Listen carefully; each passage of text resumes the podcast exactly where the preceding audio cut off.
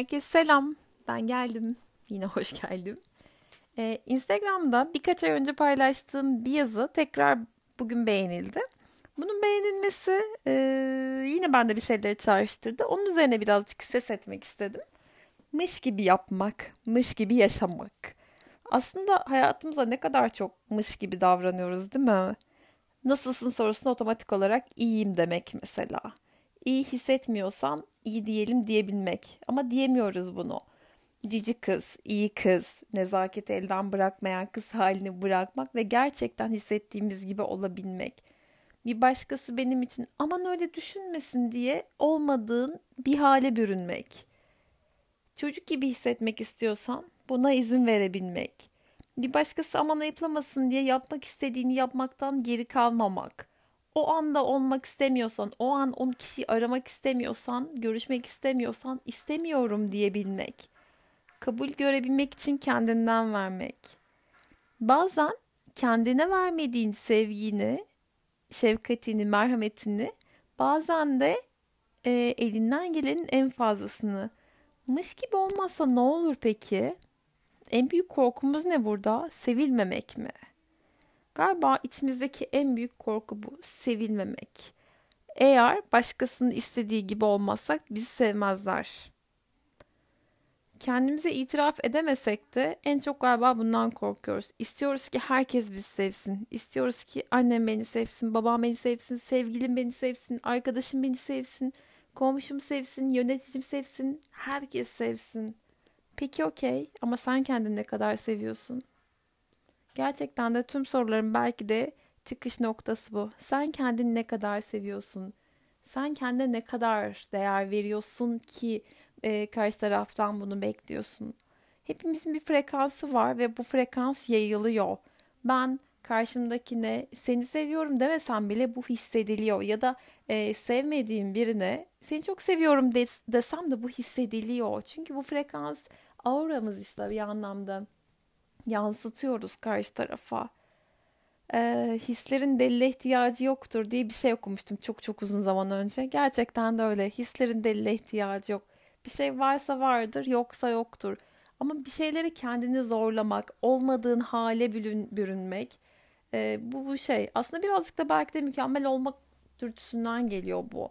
Mükemmel olmak zorunda hissediyoruz. İşte o sevgiyi hak etmek için, iyi olmak için belli normlara ait olmak zorundaymışız gibi hissediyoruz. İşte mükemmel vücuda sahip olmalıyız. İşte mükemmel bir çalışan olmalıyız ki yöneticimiz bizi sevsin. İşte mükemmel evlatlar olmalıyız ki ailemiz bizi sevsin. Hep böyle bir mükemmel olma çabası. Bu bende de çok olan bir şey. Belki e, haritamdaki üç gezegenimin başak olmasından kaynaklanıyor. Bunu bilmiyordum ben. Ee, ben normalde işte bir normal burç bir de yükselen burcum. Mun beni etkilediğini düşünüyordum. Onlar da ateşe ateş.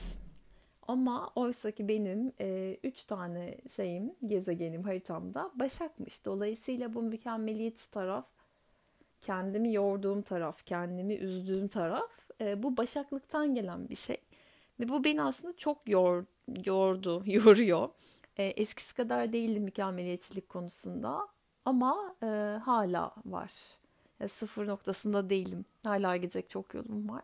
Hatırlıyorum mesela eski iş yerimdeyken e, bana destek olan bir supportum vardı.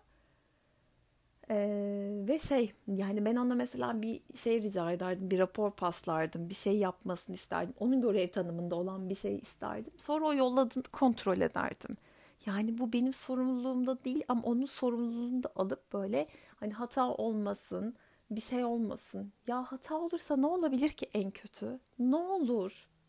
Hata olursa düzeltilebilir. Şimdi bunlar çok törpülendi. Eskisi gibi değilim ama o hani mükemmel olma çabası çok yorucu bir şey. Gerçekten çok yorucu bir şey. Hatta hiç unutmadığım bir anım var bununla alakalı olarak. Ee, çok yakın bir arkadaşımla Kaş'a tatile gitmiştik bundan yıllar önce. Ondan sonra Kaş işte muhteşem, deniz çok güzel, ortam çok güzel falan. Biz denize giriyoruz. Ben diyorum ki Eski hadi Dubalara kadar gidelim ve 50 tane orada işte bacak hareketi yapalım. Ezgi de diyor ki haklı olarak. Niye? E çünkü diyorum daha çok kalori yakarız. O da diyor ki ama tatildeyiz. Evet ama diyorum boşa geçirmemeliyiz. Ya bu hakikaten şimdi geriye dönüp baktığımda çok psikopatça geliyor. Ya neden? Tatildeysen denizde rahat rahat yüzebilirsin değil mi? Yani niye bu kadar zorluyorsun sınırlarını?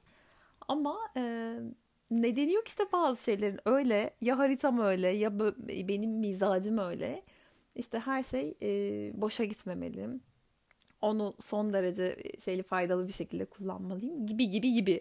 Neyse çok şükür şimdi o, o oradan çok uzaktayım. Bu kadar değilim. Bu kadar deli bir mükemmeliyetçi şeyim yok ama var dediğim gibi yani hala üstünde çalışmam lazım. Ee, bir de zaten hani mükemmel olmak diye bir şey var mı ki? Kim mükemmel, ne mükemmel, neye göre mükemmel? Bu, bununla ilgili olarak hani bence çok fazla genişletilebilir bu. Ee, ya bu kadar kendini neden zorluyorsun? Sınırlarını bu kadar büyütmek zorunda mısın? İşte her şey mükemmel olmak zorunda mı? Ne yaparsam böyle hissederim gibi böyle kafamda deli sorular var. Ama bunların farkında olmak bile artık eskisi kadar rahatsız etmiyor. Bir şeylerin değiştiğini, dönüştüğünü çok çok çok net biliyorum. Ee, mükemmel olmak zorunda değilim. Hata yapabilirim. Hatalarımla da sevilebilirim. Böyle de kıymetliyim. Böyle de değerliyim. E, çünkü insanın insan insan olmanın doğasında var bir kere hata yapmak, kusurlu olmak. Bunların hepsi zaten bizim şimdiki halimizi oluşturmuyor mu? Yeter ki o hatalardan ders alabilelim. Yeter ki aynı şeyleri tekrar tekrar yaşamayalım. Böyle bir iç döküş oldu bu. Şimdilik bu kadar. Sevgimle sarıldım. Görüşmek dileğiyle.